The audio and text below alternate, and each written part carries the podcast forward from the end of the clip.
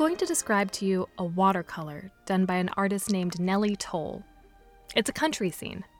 In the middle of the picture is a wagon, and you can see the hindquarters of the horse that is pulling the wagon through a forest. A man with a cap and a mustache is holding the reins, and behind him sit two boys, a man, and a dark haired girl in a red polka dot dress. She leans against the man, her head against his chest, suggesting familiarity and comfort. All the people in the wagon are ruddy cheeked, and the men wear light coats. Perhaps it's springtime and they're out for a joyride. Maybe a crisp breeze is blowing, carrying with it the scent of a pine forest awakening from winter. The painting is called A Trip with Father, a present for good behavior, and Nellie Toll was eight or nine when she painted it in 1943. Her age is remarkable. It's an incredibly sophisticated painting for a child, but even more remarkable are the conditions under which she made this watercolor. At the time she painted it, Nellie hadn't been outside in probably a year. She was Jewish, and she and her mother were in hiding in Lvov, Poland in a one bedroom apartment occupied by the Wojteks, a Christian couple who had agreed to help them. Nellie hadn't seen her father in months, and she never would again.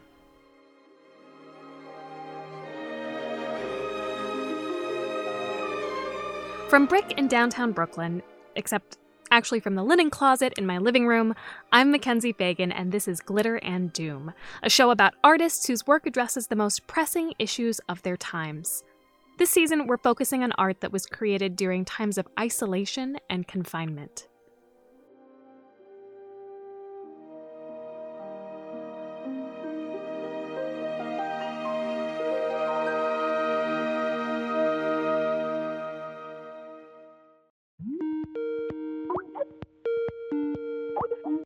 Hello, this is Nellie Toll. Who am I speaking to? Hi, this is Mackenzie Fagan. Should I call you Ms. Toll, Mrs. Toll, Nellie? H- how would you like me to refer to you? You can call me any way you want. It's okay. It's okay. Nellie Toll is now 85 years old, and I reached her last week at her daughter's home in New Jersey, where she's riding out the coronavirus pandemic. She's over it. Oh, I'm disgusted with this virus and this being stuck, you know. But I'm sure you know all about it. I don't have to complain to you. so, what does daily life look like for you right now? dull, dull, very dull. As people are getting tired of staying home and starting to reemerge, what advice do you have for them? I mean, I feel like you're sort of uniquely situated as somebody who had to stay in an apartment for almost two years. what would you tell people who are saying, "Oh, you know, I can't stand"? I will tell people very foolish to go outside. I feel you really endanger your life because you can get it. I mean, this is a horrible thing. This this virus, and if you go outside, you not only endanger yourself, and God forbid you come back to the house, you infect others.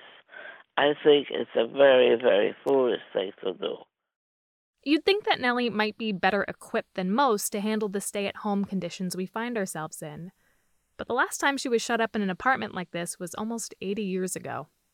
Men and women of the United States, this is a momentous hour in world history. Good evening. The headlines tonight, Monday the 20th. Hitler has committed a crime not only against Poland, but against the whole human race. Back at the House of Representatives in Washington, D.C. Never before has there been a greater challenge to life, liberty, and civilization. Hitler is demanding the reunification of Germany with East Prussia and regards Poland as the physical barrier to his ambitions. Already German troops, guns, and planes have crossed the Polish border to kill and to destroy. Everywhere it seemed influx and exodus as the doors around Europe begin to shut. Britain is tonight making it clear to Adolf Hitler that if he does send his armies into Poland, Great Britain will go to war. This is the European front, once again being established in fire and blood. All night long, bulletins have been pouring in from Berlin claiming that D Day is here, claiming that the invasion of Western Europe has begun. Even before Nellie went into hiding with the Wojteks, she felt the constriction of confinement. Shortly after the Nazis invaded Poland in 1941, the Jews of Lvov, who at the time made up nearly half of the city, started to feel the walls closing in. A curfew was instituted. Jewish children were no longer allowed to attend school. Nellie's mother came home one day with a black eye, forbidding her children from going outside. In her memoir, Behind the Secret Window, Nellie writes of her mother She stressed again in a very strict voice that we were never, never to go on the street. We younger kids stayed indoors all the time now. No longer did I think of playing outside, feeling the summer's light breath, running in the rain, watching the reflections of shimmering puddles on our street.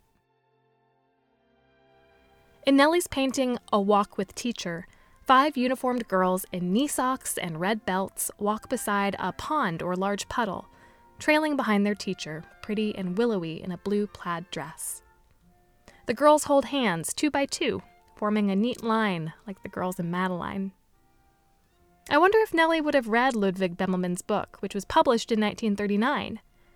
I also wonder if the faces of these schoolgirls, one with pigtails, one with strawberry blonde hair, are the faces of children Nellie knew in real life. Are they Nellie's Christian neighbors, who one day welcomed her with a barrage of stones and hateful language instead of their usual smiles? Are they her friends from the Jewish ghetto where Nellie's family was forced to move? Is one her cousin, Ninka, who didn't make it through the war? Nellie writes In my pictures, there was no war, no danger, no police, and no tears. Everyone liked each other in my make believe land, and all the people were free as kites in the sky or butterflies in the field. They were like newfound companions to me in my loneliness, and I couldn't wait to take my next walk on paper with my watercolor friends. Were you very methodical then about how you went about creating your pictures? Like, did you think about what you wanted to draw ahead of time and sort of plan it out so that you wouldn't waste paper? I did have in mind making up little stories. And these stories reflected in the drawing and watercolor pictures, which were sewn together into booklets. One of the stories that I became very involved with was a story that my mother read to me, which that lady brought from the library, which was, believe it or not, Uncle Tom's Cabin. And you know, I never saw a black person in my life. I decided to make up a story of this uh, little girl and the mother trying to escape from the bedmaster. And after my mother read me the story of Uncle Tom's Cabin, I completely forgot our circumstances, but I felt bad about the girl that was being whipped by a bedmaster. So I did have a concept in my mind. Another thing that really struck me about your watercolors, in every single painting where there are people, it seems like you pay real attention to what they're wearing, that they're put together, that there are patterns on their clothing. You arrived at the Wojtek's house with what you had on your back. That there was, of course, no bringing a suitcase or a change of clothes. That's right. And then my mother was knitting something because there was no way to buy it or a suspicion was aroused. How come this lady with no children, why would she buy a teenage sweater, for an example? Over the course of the next couple of years, Nellie's family made multiple attempts to find safety. First, they placed her with a Catholic husband and wife, where she was told to pose as a long lost niece from the countryside. But when the couple took in a boarder, an icy blonde named Wanda with perpetually pursed lips, Nellie's dark hair and city accent started arousing suspicion, and it became too dangerous for her to stay. She arrived back at the ghetto to find that her aunt, cousins, and little brother were gone. They had been taken away by the Nazis in a raid. Nellie and her mother then escaped the city with several other families by paying off a German officer who promised them safe passage to Hungary. They found themselves stranded in a barn in the countryside, reliant on bartering with hostile townspeople for food. Over the course of four weeks, the group of Jews from Lvov were harassed, threatened with violence, split up, swindled by the German officer, and ultimately forced to hide in a swamp during a cleansing of local Jews.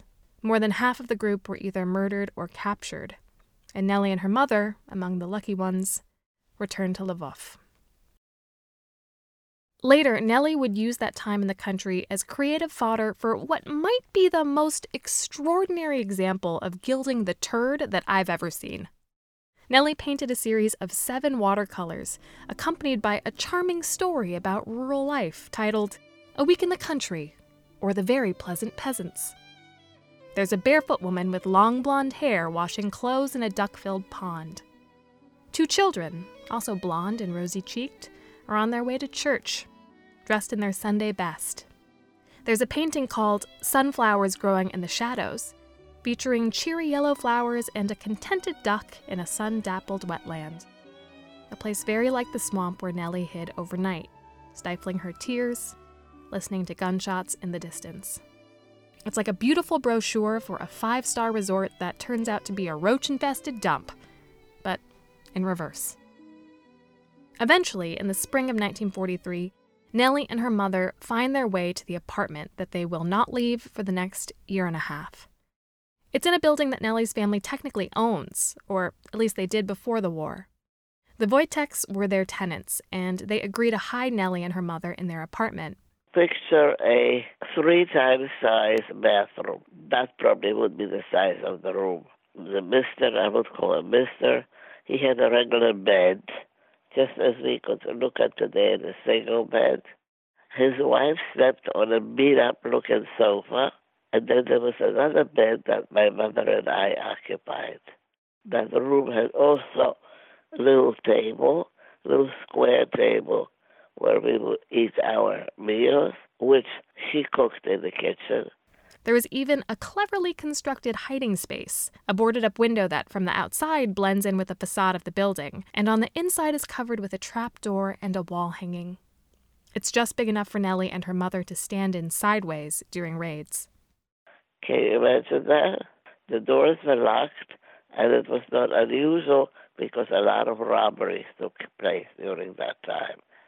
So in that locked room, it was my mother and me the table where I had the watercolors. And when the Germans wanted to see the apartments, which happened several times, it was incumbent upon us to make sure that there was not a trace left. You'd have to clean up the watercolors and go to your hiding space. But you have to do it pretty quickly. The lady would look for the key to open the door and she would try to postpone it as long as she could before she opened it. So she would try to stall the visitor for as long as possible to give you and your mother time to clean everything up and go to your hiding place. Yes, exactly. And as I am telling it to you, I can't even imagine that it really happened to me. It seems like I'm telling you a fairy tale. It's so far away. It's so unreal. But that's what took place. There's a real wild card, though. Mr. Wojtek is not well. He suffers from mental illness, and he takes a fancy to Nellie's mother, who has to put up with a tremendous amount of bullshit from a man who holds her fate in his hands. And worse still, he frequently flies into violent rages, beating his wife and threatening to kill her. Nellie's mother tries to help her, but what can she do? She can't call the police. My name is Weihua Li. I um, I'm a data reporter at the Marshall Project, which means I try to use data to find um, insight uh, to what's happening in the criminal justice world and tell our readers about it. Wei Hua and her colleagues at the Marshall Project recently looked at data from three cities in the United States Chicago, Austin, and Chandler, which is right outside Phoenix. And what they found, unsurprisingly, was that crime rates have fallen significantly since shelter in place orders began. But when we look at domestic violence, we see also a decrease, though not near, nearly as fast. We, we, were, we were sort of excited to see the decrease because since the um, beginning of the pandemic, a lot of people who work with domestic violence um, survivors have been warning us about we're going to be seeing a spike just because the anxiety is so much higher and uh, you know victims are trapped stuck in the same place with their abuser. So this seems like great news. There's been a decrease in domestic violence complaints. That means that less domestic violence is occurring right?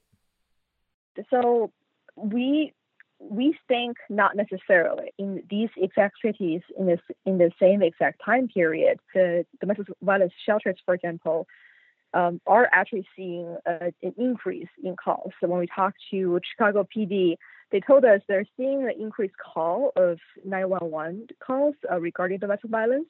But when the police officer actually responded to the scene, um, they didn't file an incident. Why do you think that might be that people are less willing to file a police report during this time of coronavirus?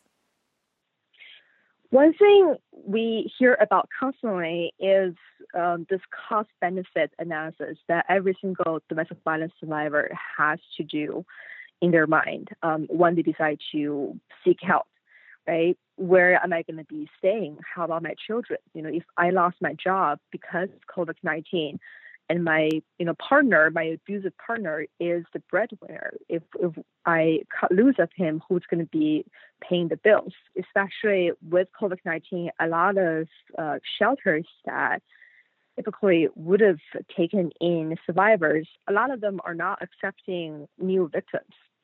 Um, especially those those who have children. And something else that um, survivors think about is in, in normal times, you know, if if they were severe, severely hurt by their partner and call 911, um, their partner might spend, you know, a day or two in jail before they're able to pay bail. Um, but because of COVID 19, most cities are don't want to um, raise the jail population because, as we're seeing, you know, jails and prisons really are becoming a hotspot. So they're thinking, even if I call the police, it's likely that my partner is going to be, you know, arrested today and then be re- released by the end of the day because the jails don't want them to stay in there. And another way to think about the same um, problem is, you know, if I do call the police and my partner is arrested afterwards, what if they're contracted with COVID-19? And we do hear from service providers and um, police officers saying that all these concerns have actually been used by um, abusers as an excuse. Know, why would you call the police? Do you want me to die in prison? And something else you have to think about is in a, typical, in a normal times, you know, typically a survivor would have, you know, to wait outside or they, they might stay with a neighbor, for example um, just wait for an authority to arrive. And all those are just not possible during this difficult time. If somebody is experiencing domestic violence during this time, what should they do and where can they go?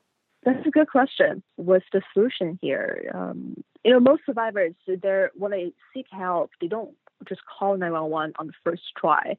A lot of them would actually reach out to domestic violence hotlines. Um, and you know, a lot of these hotlines are developing platforms that allow someone to uh, chat online as opposed to having to call in. And um, there, there are also police departments and um, domestic violence hotlines that, that have text services. And also something else that we have to keep in mind is even though COVID 19 made it extremely difficult for people to, to go, out, go outside and live their lives um, as they normally would do it, um, there's still things that people have to do every day, right? Like getting groceries, going to the pharmacy, for example, and those could be an opportunity to seek help as well. It's while in hiding with the Wojteks that Nellie begins painting. Mrs. Wojtek lets a sympathetic neighbor in on the secret, and this neighbor starts procuring library books for Nellie, and also a watercolor set you know those little watercolor boxes that we can buy today, like 12 colors. That's the kind of a box it was. Do you think if you could paint right now, what do you think you would paint? So I paint right now very, very abstract and very large. Very different than what you see from my book. You know how Jackson Pollock would go all over the canvas, and so do I. I do all kinds of very colorful, uh, cubism, abstract, uh, large pieces.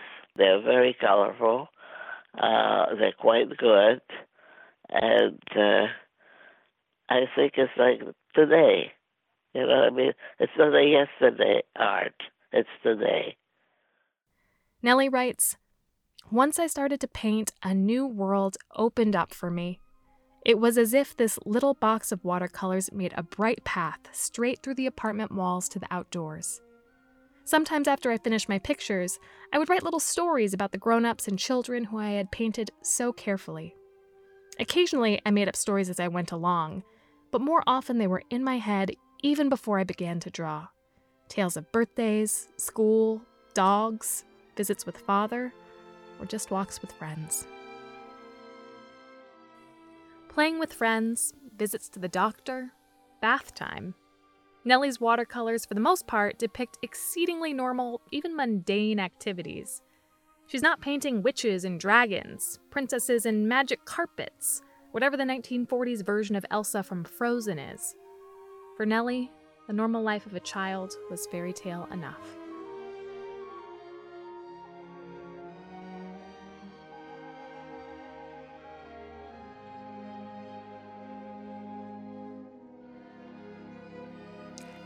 Doom is hosted and produced by me, Mackenzie Fagan. It's produced and edited by Isabel Alcantara, and our executive producers are Jonathan Leaf, Sasha Matthias, and Aziz Isham.